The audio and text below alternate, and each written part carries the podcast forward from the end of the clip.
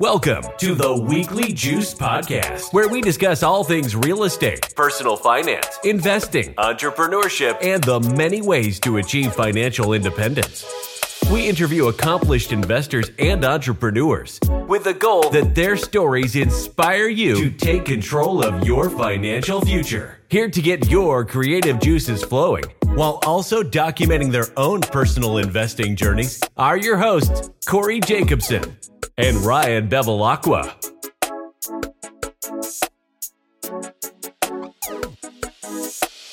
Welcome back to the Weekly Juice. As always, it's your boys Ryan and Corey here with another episode. Today we interviewed Satch Bernhardt. He's a real estate investor and pilot. Uh, specifically, he hones in on real estate syndications, um, specifically multifamily.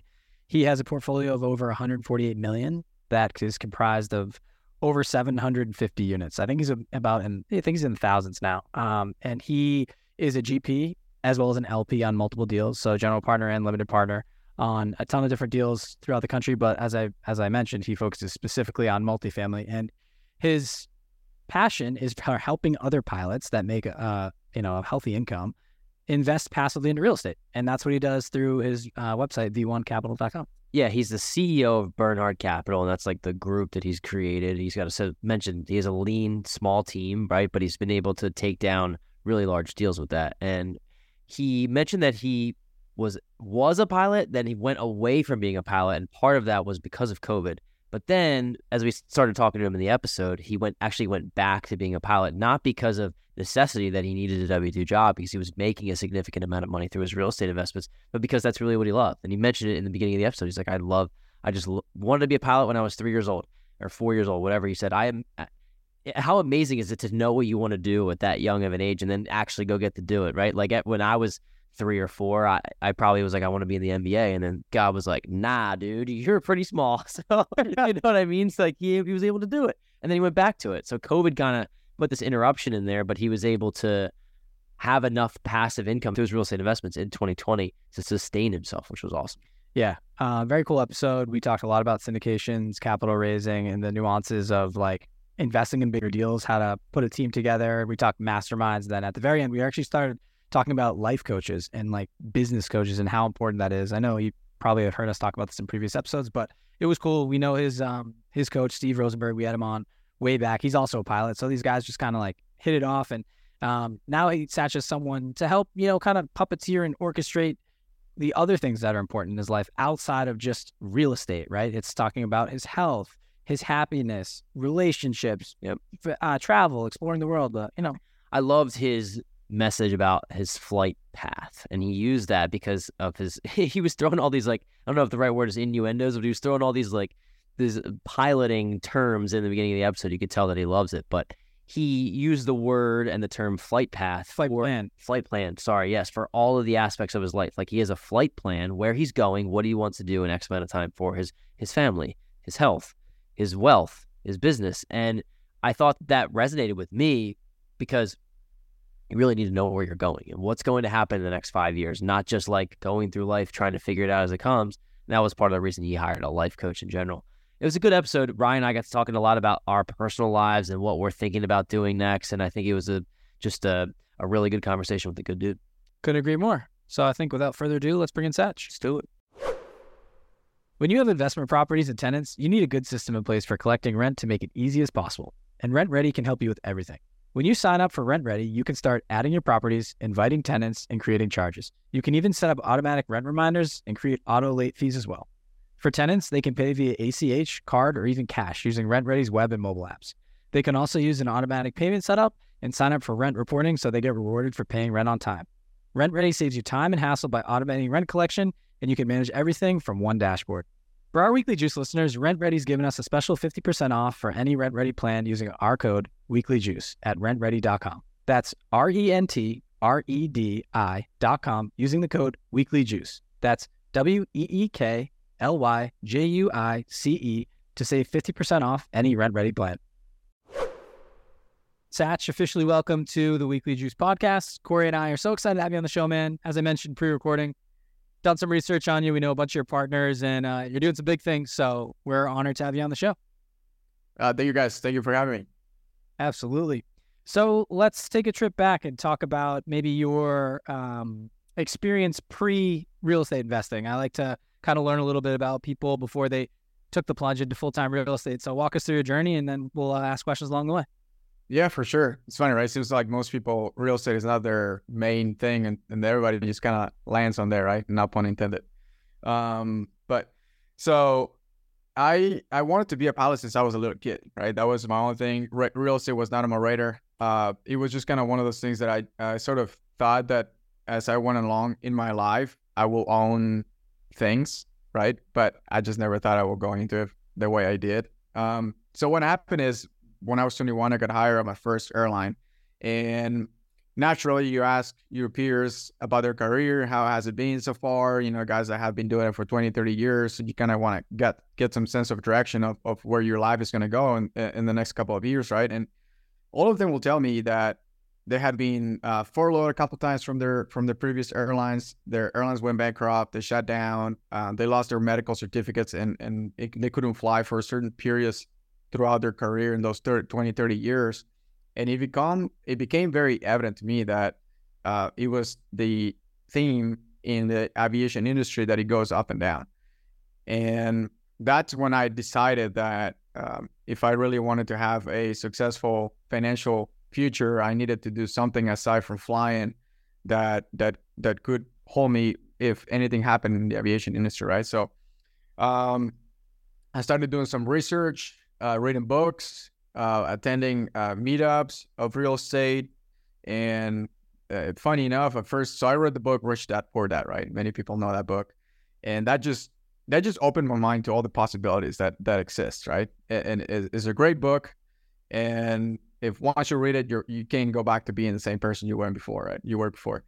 Um, so I, I read about stocks. I tried to do the stock thing.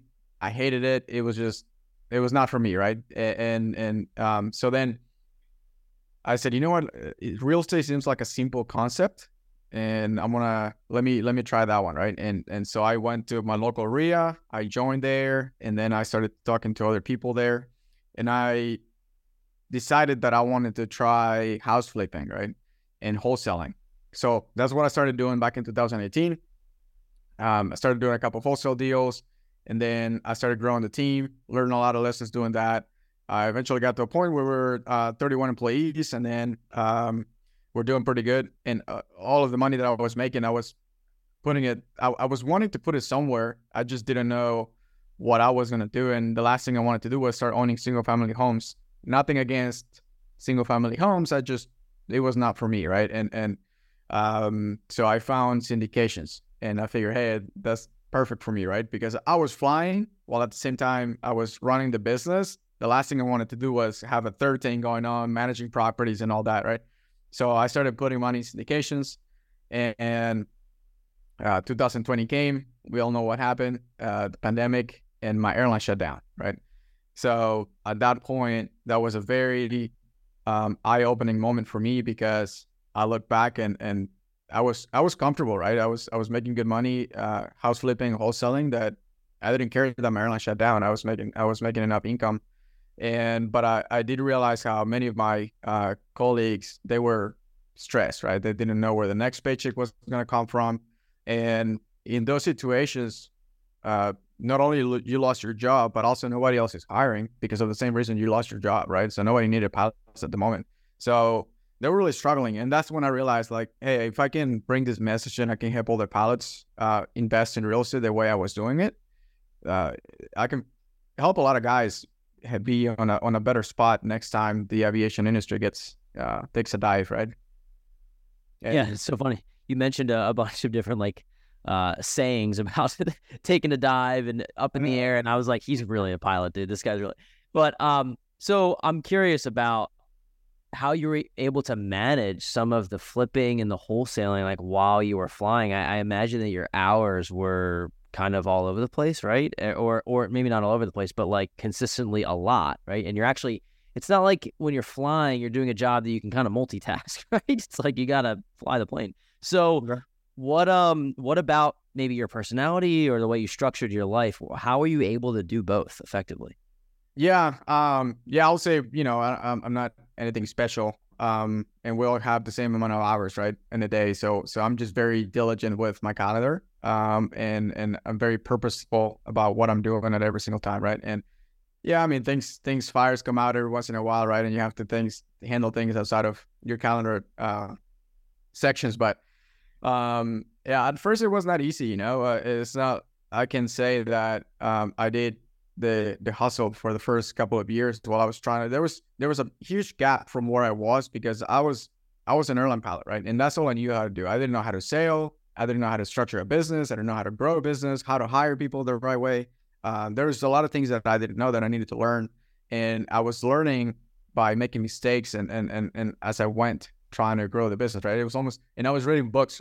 I have a lot of books, right? And it was almost as a, as if they were my medicine, right? As as soon as I came to a roadblock, and then I realized, okay, there's something that I don't know here, and I went and bought a book about uh, whatever that thing was, and and then I learned how to structure something better, right? And then that's what allowed me to structure things better. And uh, sometimes it was it was not the most glamorous uh, lifestyle, you know. I'll, I'll get.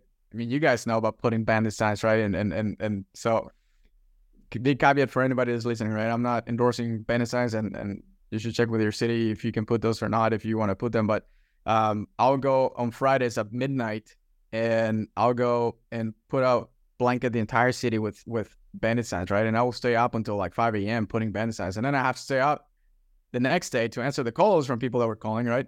And then I'll I'll do that throughout the weekend, and then Monday I'll go flying, and I'll be taking calls in between flights, you know. So it was it was quite the grind for the first couple of years. So the sorry, I know you got one, yeah. but the bandit signs for people that aren't familiar with real estate as much as we are, it's like those are literally the we buy ugly houses signs, right? And you just go painting them all over the city, and then you're you said you're barely sleeping, then you're going up, getting flying, and just kind of going through the process over and over. Yeah, yeah, and yeah. So I think it was really interesting something that you mentioned, Satch, like the the um a lot of people will go out and get a skill set like you have to fly a plane, right? Or they'll go and get a skill set to be a carpenter, or they'll go and get a skill set to be a painter or whatever that may be. That maybe they're not intending to go make money from it, but it, it evidently ends up leading to cash coming into them so they can live, right? But if you focus on the skills required to do that job or the round the I guess the skills that surround your job, I feel like it makes it a lot easier for you to transition to something else, right? Not just the actual painting of the strokes or the actual flying of the plane, but like you had to create a skill set that allowed you to do other things, to communicate, to negotiate while you were flying. And I think anybody's listening, it's it's great to go all in, but the the the well-rounded person can adapt and they can change and they can move on the fly. And I think that that is a testament to your story and maybe how you were able to look when when COVID shut everything down. You were like, I'm good. Like I'm sure you lost a significant portion of income, right? You weren't like thrilled about it, but the fact that you're able to to move forward and transition like that, I think is not many people can say that. Yeah, yeah, hundred percent. And and and yeah, and it's a little bit scary, right? Because um, even though you see that income coming in from your business that you created, you still have that W two that it's it's your safety net, right? And then and then as much as you see those numbers come into your bank account, the day you lost your secure job, your W two, it still it still uh, hits you, right? And you're like, man, uh, yeah, absolutely. I think the the you mentioned earlier about like sing, you not wanting to go into single family and you go into multifamily, and I've I've listened to a lot of podcasts and done a lot of research on this, and David Greene I think put it most succinctly is that single family wasn't really made to to be for investors. It wasn't made to be cash flowing. Like society has created it to cash flow now with Airbnb and midterm rentals and and some long term, but like really multifamily is what investors have typically gone into. So I think you made a smart decision there. And I want to talk about your transition and like being an LP and what you learned when you were just investing your cash into deals that allowed you to transition to what you do a lot now, which is GP deals. Like, can you talk about that? And the reason why I'm asking the question is because Ryan and I did a, we had a similar path. Like, we're started as LPs now we're GPs, and we learned just like people are asking us, "Hey, I want to I want to partner with you guys, but I also want to learn because I want to do this on my own." So it's a very cool transition that I think a lot of investors go to when they maybe like tap out of their own personal portfolio. So long-winded there, but just give me some like um, some background and some um, some tips of what you learned along the way. Yeah, no, that's a great point. I think I think single-family homes uh, are the business of the banks, right? They're not uh, for investors. Exactly. But uh, yeah, so so the some of the lessons that I learned by going as an LP, and I, I get a lot of people that reach out to me, and I have some investors that invest with me that um, that they want to do a couple LP deals, and then they they want to go into um, more of an active role. And I think it's number one is super smart to first do a couple LP deals. You'll learn so much just by riding along and, and being passive and just getting seeing what the sponsors are doing on the property and uh, getting a feel for how different sponsors work and how they communicate and their styles and um, um, and so I, I, think that's number one, right? And and so I took a lot from that. Uh, I invested in in I think it's like four deals, like back to back with different guys, different places, right? And so that just gave me a very good sense of what kind of properties I wanted to focus on for myself, and and really understanding how uh, it really goes down pretty deep into just by how you present the deal, right? Like how you present your slide deck. Is it very well made? Is it like is it like does it look like a kindergarten kid did it? You know, or uh, little things like that that I started picking up on different sponsors and, and how they were uh, projecting their deals, right? And um, another another thing that I learned is is uh, as far from an LP perspective, um, really wanting to figure out what markets uh, do you want to focus on, what properties you want to focus on, and you as a passive investor developing a, a, criteria almost as if you're the active investor looking for deals, right? Because uh, once people know that you're an LP, I don't know if you guys experience this, but you get syndicators uh, sending you emails left and right about different deals, right? And I, I, get so many emails in my inbox, and I'm like, I don't even know who these people are, right? But uh, they're pitching me a deal to invest in, so you're gonna get an overflow of deals. Um, and and so it's super it's much easier to uh, remove all the clutter by by having your criteria of like what kind of what kind of vintage you want to property you want to invest right? What strategy is it? Do you want to do uh, value add for plus? Like what is that you want to do right? Um and and what area what markets do you want to invest in? I, I suggest and and the the most of the uh, research that you should do, in my opinion, is is goes along with the sponsor as well, right? Uh, a, a, really good sponsor uh, can make a property uh, go well, right? And and even if the property is kind of in an intermediate uh, area or intermediate property, right? Like I, I know of a sponsor who um, we've done other deals, but in this particular property, I wasn't I wasn't part of that property, but they bought it and they uh, realized that uh, they had raised, I think it's like two million in, in capex, right? And for those listening, that just means for all the renovations and things that are going to go into the property. But then they started re- do does they they recognized that they were uh, organically being able to raise rents at the pro forma rents without even doing anything to the units. So they held all the money back, and then they ended up selling the property like nine months later. And so they spent zero on the capex, and uh, they just sold the property, right? So so it's very subtle things that some more experienced guys can can realize. Suppose somebody might have not noticed, you know, they just start spending the money without having to spend the money, right? Um, yes. Just subtle things that certain sponsors have acquired and experienced over the years that that uh, you should look into. And yeah, I think it's a good point. I think um, for a lot of people listening, they they might be interested in um, investing passively into deals, right? That we've her we've talked to a lot of people that have are high income earners, right? Maybe they're doctors, surgeons, wh- whatever, um, physical therapists, whatever, whatever it may be specifically, right? But they have a high W two, and they don't have time to go build out a team and go vet the deals and go analyze properties and kind of go through the whole process of right, like building the little empire. So I think for them, it's important to know that there's basically an olive branch out there, a resource for them. They can they can still invest in real estate. They don't have to do all that. I think the most important thing is to your point vetting the operator of the deal, right, and the sponsor, and going through that. Like, what's your track record? How many deals have you exited? Um, what specific markets are you in, and why?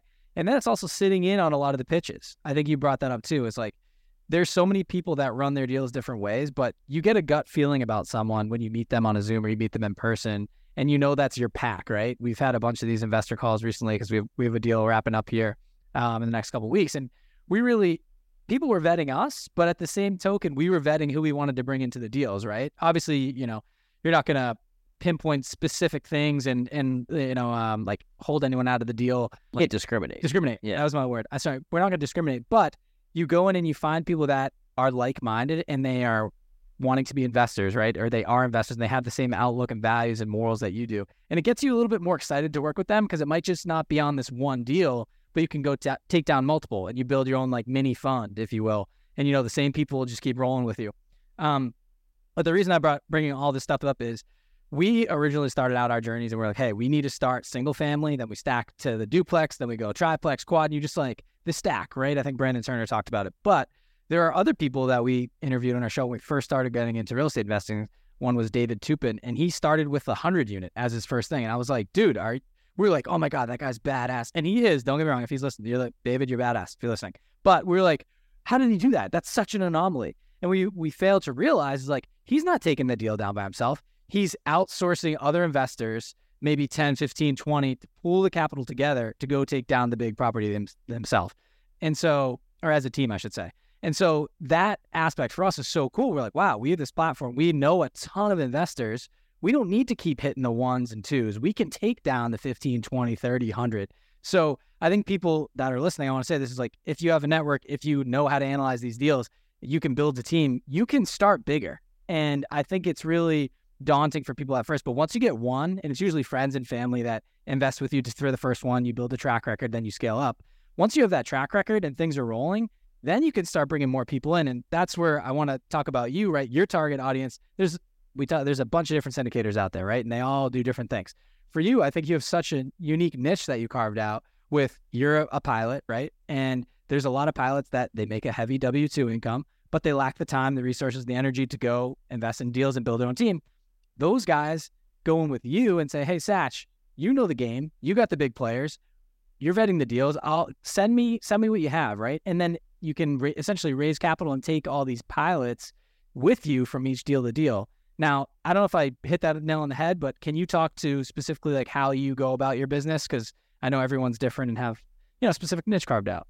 Yeah, no, you you, you are exactly right, and, and, I think if you are, uh, I decided early on that I wanted to focus on the fund management side of the business. Right, I never wanted to be an operator. I have no desire in uh, going out and finding properties myself and, and running the operation of, of managing the property, right? So so from early on, I said, okay, fund management is going to be my thing, and all I want to do is allocate uh, capital in, in with operators, right? And um, I found my uh, I joined a mastermind, which uh, and from their mastermind, I originally had the thing of of wanting to pitch it to everyone that I knew and and everyone that I could even put my face in front of. Right, I'll I'll try to raise money from them, but then nobody nobody related to me. Right, nobody related to my message. Oh, my message was was going into an empty hole. And in the mastermind, they they they drilled down on me to really find an avatar, right? And and I don't know why it was not obvious to me to pick pilots at first, right? I, I just thought I was leaving out a lot of people and I think that's pretty common, right? And many people that, that try to start raising capital that they, they think that, that they they think that if they narrow their criteria or their avatar down to, to a specific criteria, they're going to leave out a lot of people. But you kind of, in an essence, have to do that for you to be unique and recognizable. As soon as I did that, I had doctors reach out to me, lawyers reach out to me, and I'm like, dude, I'm not even crafting a message for you guys, but they resonated with the message, right? They resonated with something relevant in their industry that also happens to ours. And they reached out to me and said, Hey, man, I'm not a pilot, but can I still invest with you? And I'm like, Yeah, of course. And um, so, like, 40% of our investors are not pilots. And um, so, but uh, going back to the pilot thing, right? It, it just, it, with the pilots themselves, it increases such a credibility standpoint because we speak the same language, right? If you have uh, um, uh, somebody, I don't know, whatever your previous industry that you were in, right? If you were a doctor, a dentist, and you start, you already know where they congregate, right? You know where those people, uh, what they do, what they like, and and you guys can relate with stories. You can talk about certain things, um, so you immediately have an upper hand on anybody else that is not in the same industry that that avatar you're trying to raise capital from. And so that's huge. That, that's huge for me. And that was huge for, for me to be able to raise capital. It just gives me yeah. such credibility when I talk to them. I think it's partially because you were really niched out and very specific. And everyone talks about, like, on social media, for example, or just whenever you're trying to get something done from a business idea, you want to be direct. And, like, your thing, Satch, is that I teach pilots how to become financially free through real estate, right? Somebody that's even not a pilot is seeing that and he's like, oh, I know exactly what he does. That's the thing. Like, I know exactly what he does. I can understand the message, I can receive it. And even if I'm not a pilot, I wonder if he still works with me, as opposed to somebody that's like very broad. Like, I teach real estate investing, right? And that's less. Is it right for me? I don't know. It could it possibly be. I'm not sure. And then maybe you bypass it by because of that. Did you have something? Yeah, I, I, you made me think twice. So for us, we're we're narrowing in on avatar, right? We're in this process. We I talked to you about pre-recording. We, we're we're going through this and basically building out our business on this. And for us, I'm we've been broad. And I looked at yours. I was like, that is so niche and narrow. And I'm like, wow, hmm, I'm curious on how he actually runs the ship in the back end and what percentage. So that was perfect. Like 60% pilots, 40% others. I love that you also maybe without even realizing you did it, you also targeted high net worth individuals or high W 2 paying individuals with the doctors, with the lawyers at the same time. And they were, you were like, yeah, of course you can, you can invest with me. So for me, I was thinking, oh, those people will think immediately like, nope, he's only working with pilots. But it's funny, they people want to be a part of something, right? And they know that they're making a similar type of income. So I think it's genius. Um, and for us, it's really, it's kind of helped me frame my mind like, okay, we really need a laser focus and figure out what our avatar is because that's how all your marketing goes across, right? Like you can your ebook, your um, all the lead magnets that you potentially have, they're all geared towards the one avatar, um, and seems like it's caught on like wildfire for you. Yeah, and and it, it's so my marketing, I narrow it down to very specific airlines for pilots that have been at those specific airlines for X amount of time or more.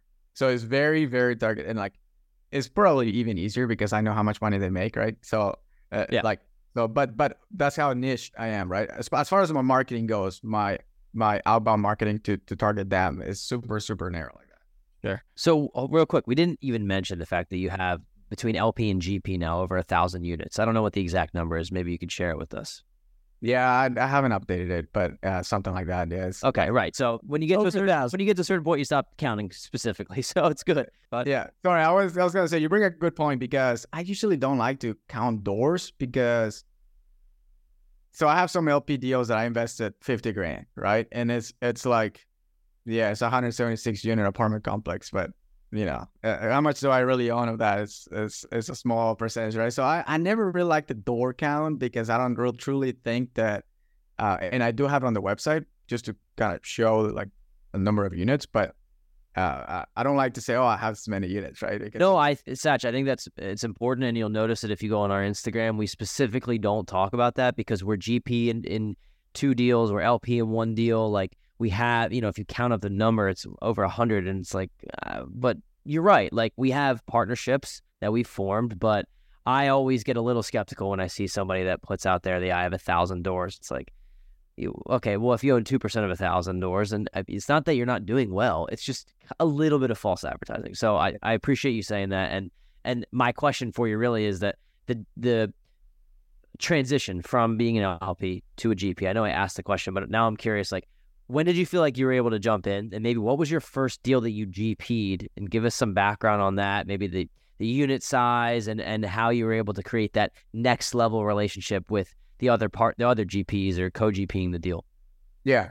So my very first one was actually also a deal, and I'm I'm actually not a GP on it because I tried to race for it and I failed. Right. So I tried to uh, I race for a deal, and uh, I had made an agreement with another person that we were both going to raise three hundred thousand dollars together for this deal, right? If we raised three hundred thousand dollars, we were going to get a, a, piece of the GP, and, and, we were in, right? Um, I was only able to raise hundred, and I said, "Screw it, I want I want to get in on the GP, so I'm going to put fifty grand myself, right?" So I, I raised my half, and that other person couldn't raise the other half, so then. Um, the the sponsors were like, well, you know, we said that we'll get you in for for the full uh, yeah, 300,000, right? And you guys only got half. So these investors were like super excited about the deal. And I'm like, all right, screw it. We're going in, right? So we just invested in that one. So that was one that I tried to raise capital for and I couldn't make the, the hurdle, right? And then the next one uh, that I made at GP was its uh, a deal in Houston. That was a, a 350 unit, a class A uh, property. And so I raised that one, that one well. I raised over 400,000 and so finally made made the hurdle right and i i made another attempt to raise prior to that one um but it was kind of the same scenario, right? I thought I could raise more. I forget what deal it was, and I gave it a try to raise capital for, it, and and and I didn't, right? So it was, it was. I thought it would be much easier than I than I actually, uh, uh it actually was, right? And and I just knew a lot of people in in my head that I was like, oh, dude, easily I can raise fifty grand from this, hundred grand from that one, three hundred from this one. And once it came down to it, it was like none of those people were anywhere around, and or they were not interested in the deal, right? And now it's like, okay, well, this is there's a lot that I have to learn here that I, I just don't know, right? And that's when I took a step back and I went back to uh, uh, learning all the things that I needed to learn to be able to put it together. So you mentioned earlier um, something about books being your medicine, right? And what you know, obviously, basically, with like you're lacking the knowledge and you went to to source the books. You mentioned Rich Dad Poor Dad, but now we're like really honed in on syndications. Can you talk about some of the education that you did? Because there's probably a lot of people listening that are like, all right, dude, this sounds awesome. And I really want to get involved. And actually, before I get there, I want to distinguish. So we keep throwing around LP and GP. Just for people that aren't familiar, um, LP is a limited partnership or a limited partner. When you're in the deal, you just invest passively, right? You mentioned you invested $50,000 into a deal. You get a certain share percentage of the equity in the deal. You make some capital. By investing capital, right? By investing capital strictly, right? You're si- essentially a silent partner, right? As a limited partner. GP is a general partner where you're actually helping manage the deal. You're asset managing, right? So you get a cut, a higher cut of the equity, right? You probably raise some capital, you probably do investor relations. There's a lot of things along the way. You have to have a specific role that you're getting paid for, not specifically for capital raising. So, um, just distinguishing that for people listening, GP, general partner, you're actually facilitating, helping facilitate the deal. Limited partner is an LP, which is you're completely passive and you basically get into the deal by investing capital. Yeah, and you can be an, a GP and do a number of things too. You could raise capital and be the property manager. You could you could do like you could underwrite a significant portion of the deal, but there has to be, like you said, that distinction of what are you doing besides just bringing money. Yeah, you can't. You basically cannot get a chunk of the deal just specifically for raising capital. You have to have a defined role that you're getting paid for, yeah. which is um, the SEC defines it that way, and you know that's the way it is. But I, I wanted to bring up, I appreciate you bringing up the fact that you said you failed a couple times, right? Because a lot of people go strictly to this. We've only learned through failure as well, right? In reading. And so bringing me back to the first question is, you know, what books are you reading? What education did you like knowledge did you soak in? So that way people can cut through the fat and go right through and be like, okay, listen, these are the books I need to read. This is what I need to do to prepare myself for if I want to take the plunge. Yeah. The first one, I literally just started typing on Google, raising capital for real estate. And Hunter Thompson's book comes up. And at the time, I didn't know who he was, right? I just, I just yep. read it, uh, raising capital for real estate. I was, I was like, okay, I'm going to read this one. And I started reading it and it's a really great book, right? So it was step by step, just straight to the point, all of the things you need to do um, to to to start raising capital, right? And putting together yep. all your marketing and all your strategy. Um, so I, I, went back to back on that book, where it is, but like if you saw my book, it, it's like label. I have a lot of tabs in it because I kept referring back to it, you know, and, and just make sure I was doing it right. And um, so after I finished the book, I was still not getting much traction and I just felt there was a missing piece, right? And as, as I said, I'm I'm doing the steps. I'm just there's something missing here, and I just couldn't figure out what it was. And that's I joined his mastermind. So I joined uh, Hunter Thompson's mastermind, and and uh, that's when really things started taking off as well. And taking off again. There you go, dude. You gotta stop with these file jokes. You get all right. I, I, just, no. I do it so much it just comes out natural, you know. No, it's good. Hey, we know who you are. That's great. So, um, not not to interrupt your next thought. However, I I just purchased that book and I did a ton of research. His mastermind seems very legit and it gets all surrounded on like raising capital and like how to become a successful GP on a deal, right? So, um, can you maybe talk to the types of people in the room on that mastermind, what the mastermind is, and the people that you're surrounding yourself with, and like what you guys study? Because we're in another mastermind, but this one's that's laser focused right on one thing. So, hoping you can talk about that.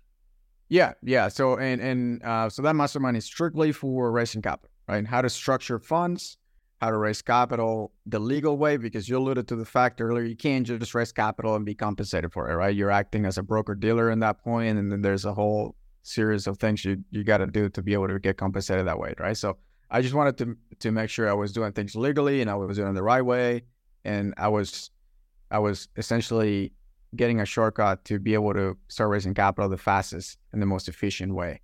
And uh, from my early on business mistakes, I realized how getting a mentor is the fastest way to attain your goals, as opposed to uh, just you know a lot of a lot of times we we think that we will figure figure it out on our own, and we will uh, instead of spending the money that we would have spent on the coach, we're just gonna spend it uh, trying it out. And but dude, still uh, you end up spending more money and wasting more time than if you would have just been a coach and just getting there faster, right?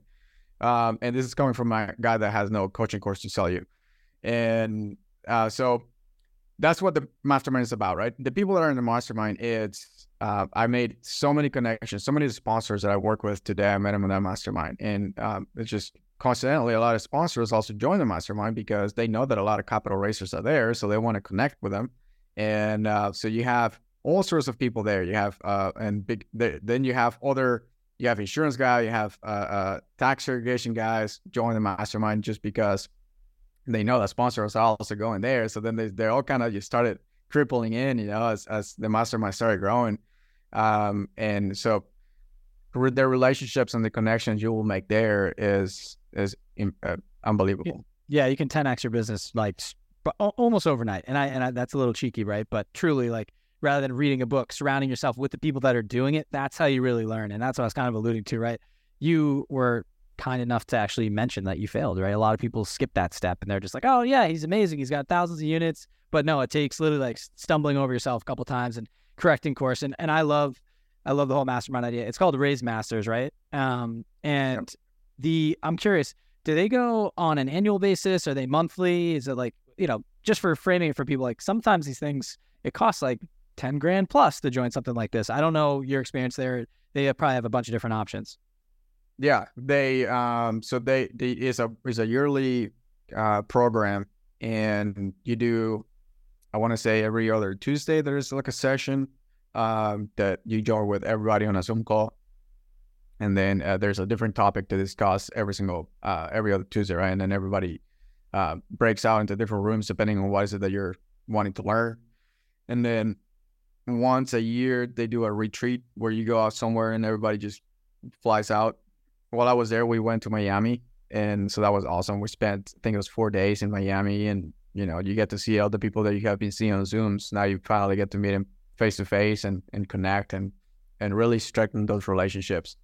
Um, just you know, it's something. I mean, you guys can probably relate to that, right? Meeting somebody through Zoom is cool, but it's a totally different effect meeting someone in person right? Hundred percent. Oh yeah, absolutely. But the belly to belly, so to speak, aspect of like you know really being able to read somebody's expressions and and and just how they carry themselves, I think that has helped us determine who we want to go into business with and who we want to actually become partners on deals with. Is the fact that we're able to either have 50 75 zoom calls right like that type of thing and or meet these people in person so i totally agree with that I was uh, what you just mentioned about some people missing the fact that that they fail. Uh, I was. Did you guys happen to watch the video from Alex Hormozi uh, where he talks about? Uh, uh, I hope everybody makes become rich so they realize this one thing, and then he talks about how many people they they will be talking to their friends, and somebody will say that uh, how good it is going in whatever business they're doing, and then this person sees the grass is greener than the other side, and they go chase that one thing that their buddy just told them, but then they forgot to miss the part that they that hey man, it, it took me all these failures before I got to where the point that I am, and then you as a naive person chasing that shiny object did not know that, and now you're in this uninformed uh, optimism in which you're sort of in this downward downward spiral, uh, thinking that this doesn't work. Uh, you know, it's like I don't know. He's. I've seen the uh the the circle that he talks about, like the the yeah the the fact that the only way that you break through is that you push through one of them and it actually takes you out of the circle and it goes towards the business that you actually want. But it happens all the time, Satch. I mean, if you think about it, if you look in eh, eh, TV shows and movies, you're watching somebody, I, I've seen it hundreds of times. You see somebody with a really nice car and you're like, oh, what do you do? And you're willing to risk it all. You're willing, you're desperate. Like, I'll dive into that business. And then when you get into that, you're like, holy shit, like this is not what I thought it was at all. And little do you know that it's going to take 13 years of grinding it out, failure, changes, some success. You think you're doing well, you're not. You tr- you're at a peak, and then you go into a valley, rather than just seeing the end result, right? And I, I think that's extremely important to notice because, or to mention, because we've been through the peaks and valleys in our business, and I feel like we know it though. Like it's kind of this thing we've learned by talking to entrepreneurs like yourself and other investors. We know what to expect, and that's the whole getting in the rooms thing. It's like now I know, oh, okay, this is what they're talking about. So whenever I'm feeling like shit or I'm like, this isn't working, it's the I can't just give it up. Like, look what we've created so far. Look where I was a couple years ago, and not compare myself to Satch, who has over a thousand units. If I did that, I really wouldn't feel good about myself at any point. So I, I think that that comparison game can really hurt people, and then you build all these bridges and you never get to the final destination. Well, I think it's it's important to talk to about this too. It's like if you pull us out, all of us out of the game right now, right? We can come back in much easier than someone that's brand new because we've already experienced all these failures along the way that we're not afraid of those anymore. And you're just like, oh, dude, that's just part of that. Like we had a house burned to the ground. We're like, okay, whatever, man. Like, I mean, we didn't say whatever, man, right away, right? It was like, oh shit, what do we do? And we have to figure this entire thing out. But it worked out. But now we're like, whatever. Like the worst has happened, right? And and not the worst because it can always get worse, but contact will be made. I forget. It's I think it's like an uh, Ohio State like mantra or something like that. But basically, the whole thing is like if you think something could happen, just prepare that that's going to happen to you, and you're it's preparing for the worst, right? And just kind of going in. So you're not expect you don't when it happens, you're not caught off guard. You're like, you know what? It sucks, but it's part of the game, and like let's move forward. You talk to everyone that's at the end journey, end of their journey, right? And they they they reach this peak, which is you know kind of there's never really an end peak, but let's just say that they're at a very far destination compared to where they were in the beginning. And they always talk about the journey and how important that was. And that was actually more beneficial to them than the end. They're like, dude, this is cool, but like half of it was grinding every day and proving what I could do. And like it's it's the challenge. And we're all very competitive guys and gals out there. Like that's why we're entrepreneurs. We just we keep chasing. We want to better ourselves. And um, I think it's just a cool thing to talk about with other entrepreneurs because you get it, right? We're all going through this similar thing.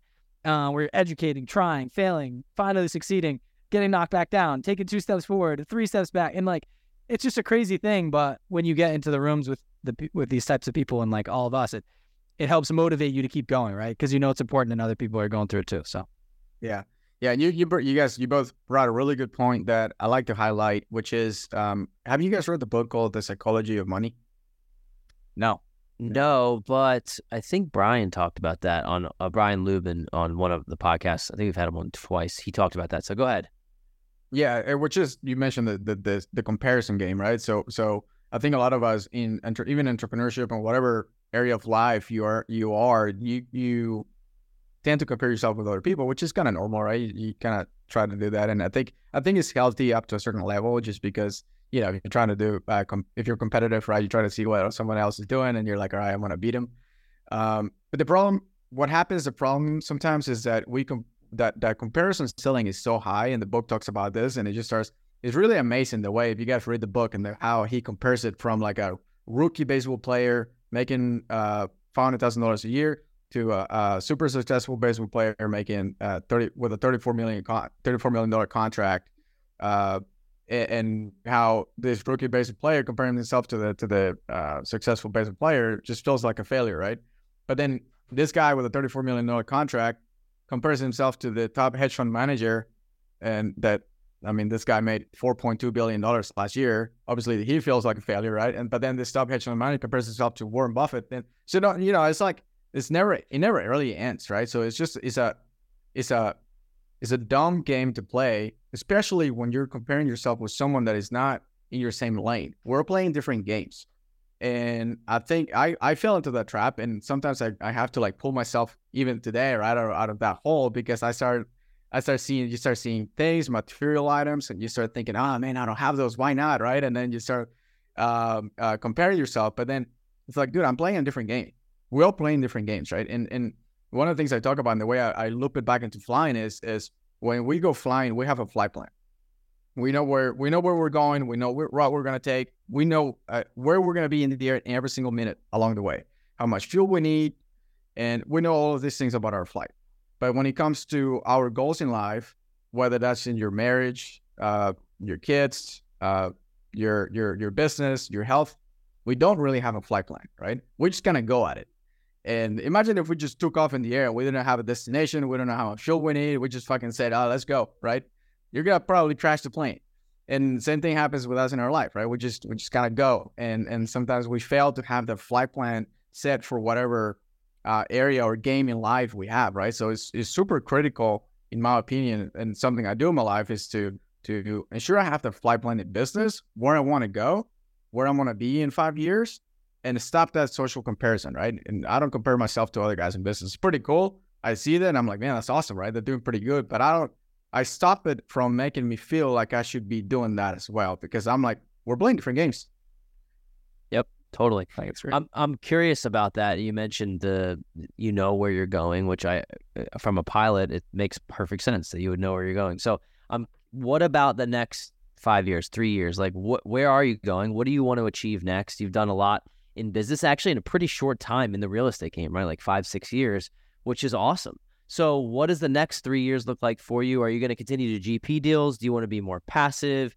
Do you have a certain place in the country that you like to invest? I'm just curious to hear what's next for you. Yeah. Uh, for the next five years, I want to continue raising capital at least 50% um, more every year for the next five years. That's my business goal.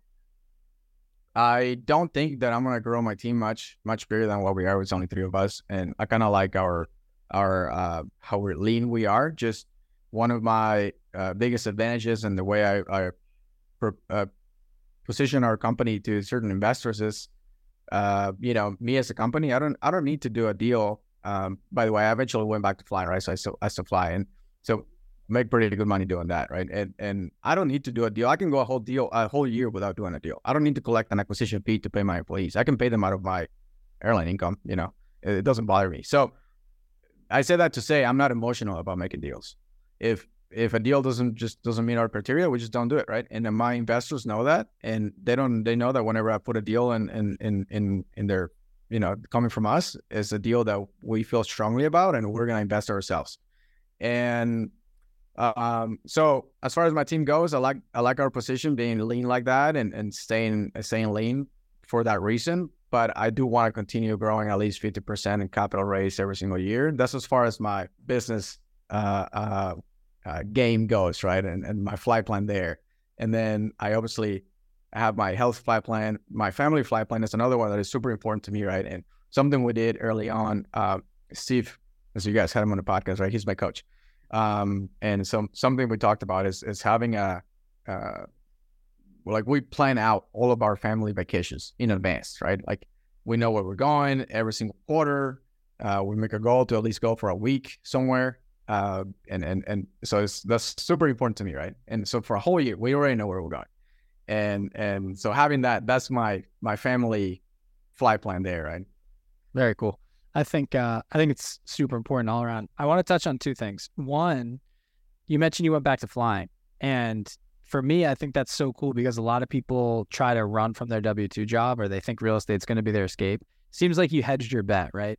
a passion. You wanted to be a pilot since you were a kid. You told us you wanted to fly, right? And you get to do that every day that you want. Now I know you don't fly every single day, right? But let's just say you you get to do what you want on a daily basis. But you're just in the event that something happens again, COVID, um, I, I, you know, if something bad happens, right, and it takes out flying, you still have your real estate to fall back on, and you're great at it. You have an amazing team that you're like, dude, I'm like, you have stability all around. I really like that, but you're fueling your passions from the real estate. You get to go fly all the time. So I think that's awesome. Um, second, I know you mentioned Steve, Steve Rozenberg. He's awesome. We had him on the show a couple years ago, and uh, just a polarizing guy, right? I think that might be a great word. To, like, he's got the mustache, got the bright blue eyes. I'm like, dude, like, he just commands like big balance, right, right? He's Jack. Like, I just love the dude. He's and and that's not it. Like, he's just a kind human being. Right. Um, you mentioned he's your coach, so I wanted to touch on that. Like, a lot of times, it seemed like you were kind of um regimented with you have your family life, you have your health, you have W two, you got real estate, right? There's uh, flight patterns that you mentioned or flight plans. Steve, um, I assume is a is your like a kind of life and business coach kind of combined there. Can you talk to, about the benefits of that? Because we're coming to a point. The reason it's a selfish question. We're coming to a point where things are coming on fast, right? We're like, whoa, we're trying to balance everything, but it really helps when you have someone coming over the top, looking down on your sphere, right, from like an unbiased opinion, and saying, hey, like you need to step up in this, this, and this. Can you talk to the benefits of of hiring Steve? And then what point did you realize you needed him? And maybe I don't know if it was on the GPLP side, like kind of how it like wove together. Maybe this is just like in life. You hit something and and you're like, whoa, I need someone to help, you know, retrack me here. So I'd love to hear that. Yeah, no, and you hit it right on the head. Uh, it's more of like a combination between a life and a life and a business coach, and um, the benefits and the reason why I hired him as coach is to show me the things that I don't know that are coming, and it's one of the things that we talked about. And I remember early on, he asked me, "What did like?" He's like, "Hey man, what problems are you having? What did you need me to help you with fixing?" And I said, I don't have any problems, but I know some are coming, and that's what I want you to help me fix. Uh, you know, and and so essentially help me see three feet out in front of me or farther than I can see before I even get there. You know, because I know he's been down this path, and he can point out to me the things that I'm not aware of. That to me is the biggest.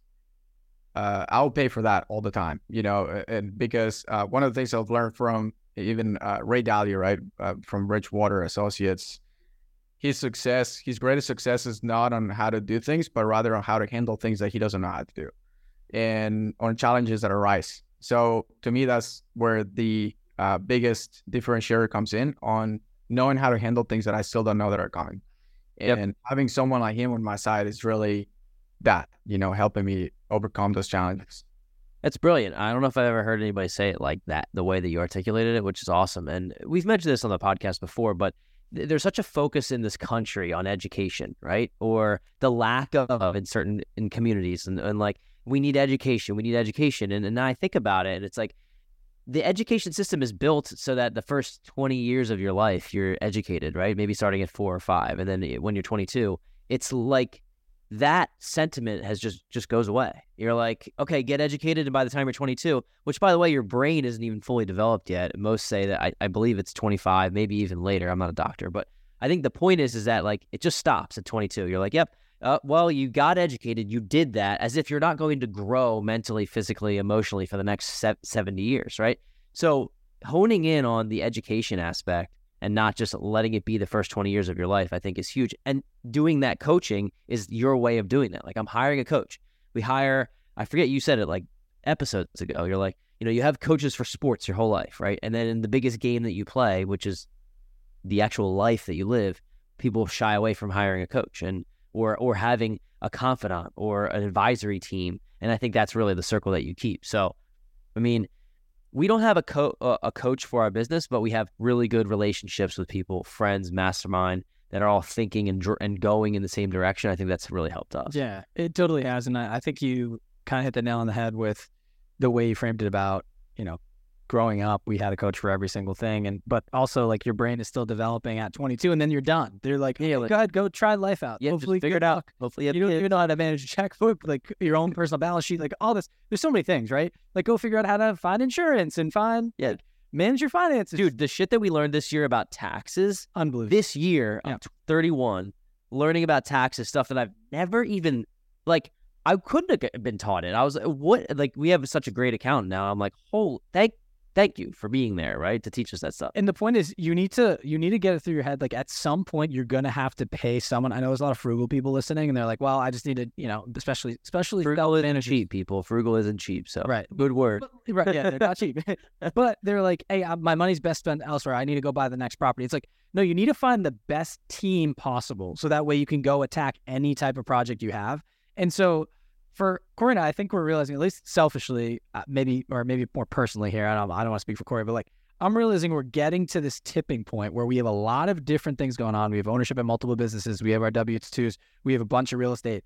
We have the whole team to like help drive up all these businesses. However, at the top, we don't have someone help puppeteering it along with us, and it's like I think that's uh, the, the reason I brought up Steve is just because I, I really like the guy and I love that you brought up his coach. I think Jason Drees is, is Brandon Turner's. Like people talk about their coaches, right?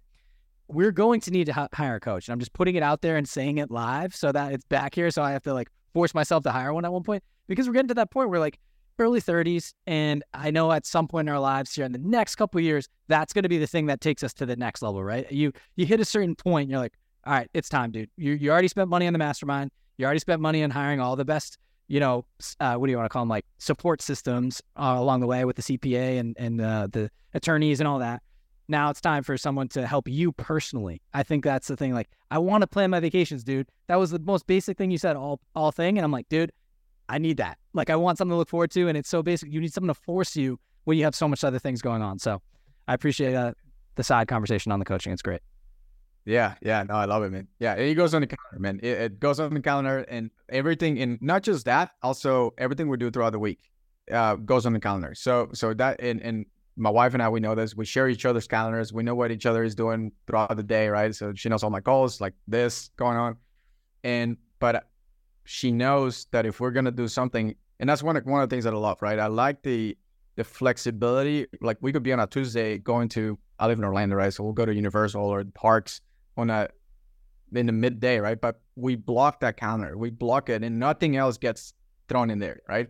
So we just we're very purposeful about doing that, right? We we block out in our calendars the things that we want to do. It doesn't have to be a vacation, but throughout the week, right? Things that we want to do as a family. And that way it's never if I made the mistake of early on putting so much emphasis in the business that I will I will neglect neglect them, right? And I was like, hey, I'm I'm busy, I'm doing this and it came out the weekend and my, my brain is fried. I don't even know what to think or what to do what to plan. But in this way it's, it's playing it's on the books and it's on the calendar. There's no choice right? We're doing you just show up. Yeah. That's the way to do it. Yeah.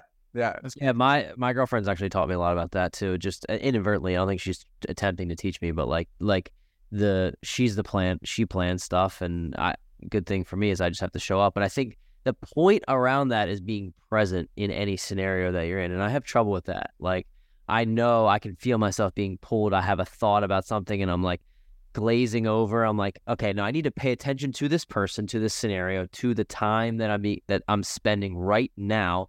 Because what's the point of doing all the business shit if you're not going to enjoy the time off or you're not going to enjoy even the little moments? Like I'll go on a walk in the middle of the day and I'm like, I just need to think about just holistic shit. I don't know, like just think about the trees and just being in nature and like just just be there because like time is just just moves on and on and on. It's like, what's the point of doing all the stuff if you can't like just stay in that moment? And and and I, the you made me think of it with the planning of like whatever it is, put it in your calendar. And I've started to do that. Like I've started to. I don't put a 15 minute walk in my calendar. I'm not like psycho, but like I I've been more and more intentional. Like I put when am I going to the gym? Like what day, uh, you know, if I go four or five days a week, what day and what time am I going to the gym? And if I got to squeeze it in between this meeting, then I know I got to do it then. And then like I have this meeting where we're talking about the podcast. I got to be focused in on that. And I struggle with it. I'm not suggesting that I'm really good at it, but it's one of the things that I want to work on. Yeah, yeah, I think it's a good point. Um, I live by my calendar. I'm like very regimented. I color coordinate all that. No one's yeah. perfect by any means, but to your point, I think we're all addicted to these cell phones. I think you're right? better than me yeah. at it, to be honest. Like you're better at shutting it. Like, be, like I am. Like you are spacey, but we're getting yeah. back, dude. You're, you're, you're, you've gotten gotten much better. And not spacey, right? It's just like I'll notice we'll be on a, for example, you're crammed with your W two, right? And then yeah. we're at a meeting about real estate, and you're like off on looking at your computer. I'm like, look back at me right now. but it's uh, the the the important thing is to talk about here is we're addicted to our phones, right? However, our lives, all of us, include like let's just say uh, everyone in this room, right? We make money through our phone and then through our social media as well, through the podcast. Like everything is linked to this one thing. So if you constantly have it on you, then obviously you're going to get pulled back into it. So it's it's really like setting it aside. Like if you're at dinner, drop it in the basket, or just like put it in the other room.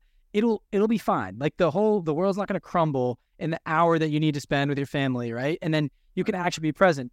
But to Corey's point, it's weird. You get this little tingle and you're like, oh shit, like what's going on? Like I want to like figure out. Did Corey text me about this? Like blah blah blah. Well, dude, if I like leave my foot, for example, like I go, I love the golf. It's like my new thing, and I, I'm trying to get better at it. But like my thing with it is like I'll leave my phone away for five hours, and it's amazing.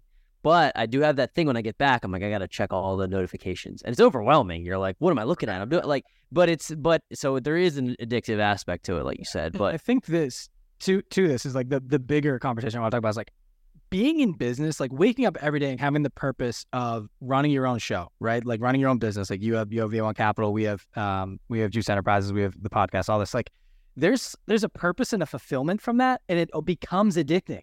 You're like, dude, I just want to like this is my baby. Like I gotta raise it. I gotta. We can get better in like six different ways. We can go marketing, go sales, blah blah blah, and like it. You just get wrapped up in the wheel, and it kind of reminds me of the phone addiction where it's like, dude, chill out. Like it's awesome. it's the competitive nature that we all have because I know you have it, dude. We we're like checking in on things that happened like four months ago. It's like, all right, dude, like we'll collect that cash. We can't. It, it's it's an uh, I don't know how to explain it. Like if you're listening and you're an entrepreneur, you'll understand what I'm talking Yeah, about because there's ongoing projects, there's future projects, there's previous projects that are all going on. Then you still have your family, you have your health, you have your vacations, you have your passions, and like how to manage this whole thing is like maybe, dude, maybe hire a life coach, right? Like that's that's why my brain is kind of on that subject. It's a blessing and a curse. Not saying it's all it's all it's good to, to, to be psychotic like us. Yeah. anyway, Satch, so this has been awesome. It's, it's been a pleasure to to kind of get to know you. But one of the questions we like to ask at the end of the show is if you could go back to your younger self, like your 18 year old self, what advice would you give him? I'm not, and I always caveat this, like I'm not suggesting that he would listen, he probably wouldn't. But if Right. what advice would you give him, and why, knowing what you know now? Hmm. I'll say in that situation, I'll tell myself to spend. I'm trying to think of something that would be useful for the audience, but really, in my case, it was literally I was just a party boy, right? When I was that age, and and I wish I would have saved more money and become more disciplined with my investing at an early age. I think I would have been farther ahead.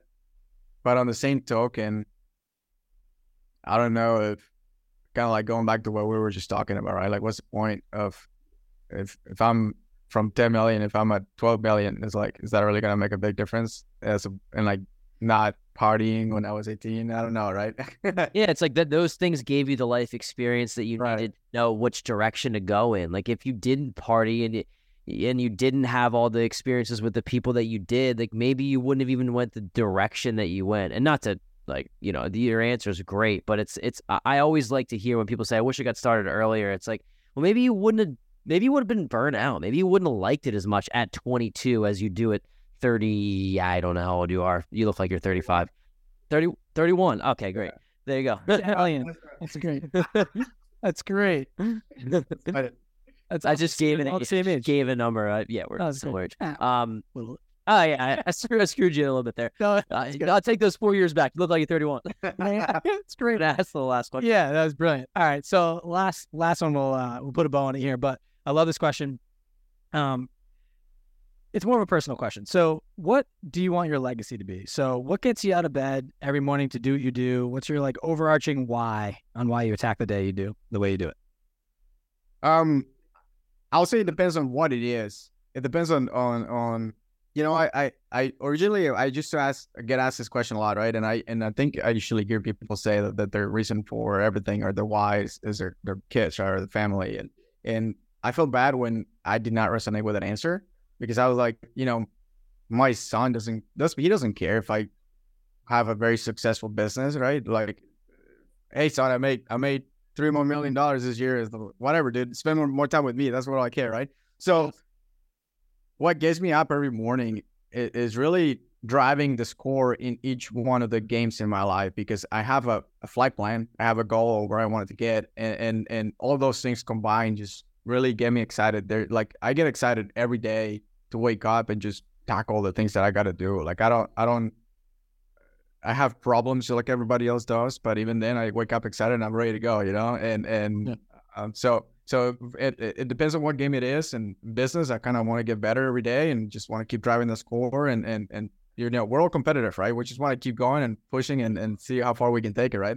For the same with my family, right? I I, I kind of want as far as going back to the legacy, you know, it, it's I I want my son to know that he can do whatever he wants. You know, that's kind of one of my biggest things. When I when I leave this earth, three generations from now, four generations from now, they're not gonna know my name, right? I'm gonna be nothing, but at least I want my direct next generation to know that my son to know that hey, you know, especially living in America, man, dude, you can do whatever you want in this country. You can if you're if you were born here, you're like the luckiest man on earth. You know, you can you can really become here whatever you want. I love that. That's a great answer. I think it's important to touch on like some people always deflect and, and mention family, which is great. Like I that is definitely a piece of the puzzle, right? But there is something about being able to get up and do what you want every day and get excited about it. Like have that extra little fire in you, right? Just to attack the day. Some people, if you do everything just for your family, but you're you hate what you're doing, it's like, what, what do you mean? Like what an, what type of answer is that?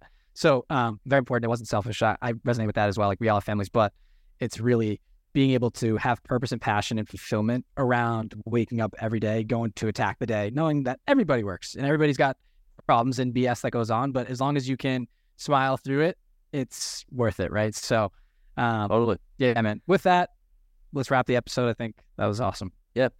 Satch, it's been a pleasure, man. I want to um, learn about where people can get in touch with you if they want to network, they want to f- follow you. That maybe they they took a liking to you. Maybe they're a pilot. Maybe they want to invest in your deals. What's the best way for people to get in touch with you? Yeah, for sure. Um, I'll say one of the best ways, uh, if you want to, I actually have a freebie. If you want to download uh, an ebook, I have a free ebook. If you want if you were interested in what we were talking about, syndications and investing passively in real estate, you can uh, go to wealthypilot.net and you can download a, a free ebook that I created. Um, and aside from that, I'm on all social medias. Literally, just type in my name, Satch Bernhardt, and uh, I'm I, I'm talking to a lot of people all day, every day. Love it. Satch, thanks so much for coming on the show, man. It was an absolute pleasure. Yeah, thank you guys. Thank you for having me. Thanks for tuning in this week to the Weekly Juice Podcast. If you liked what you heard, please leave us a five star review on Apple Podcasts, subscribe, and share with friends. The more ratings we get, the more ears we'll get on our show, and in turn, we'll be able to provide you with more high quality guests. You can also find us on Instagram at Weekly Juice Pod, where we post daily tips and tricks and document our own journey towards financial freedom. Make sure to tune in every Wednesday to get your weekly juice.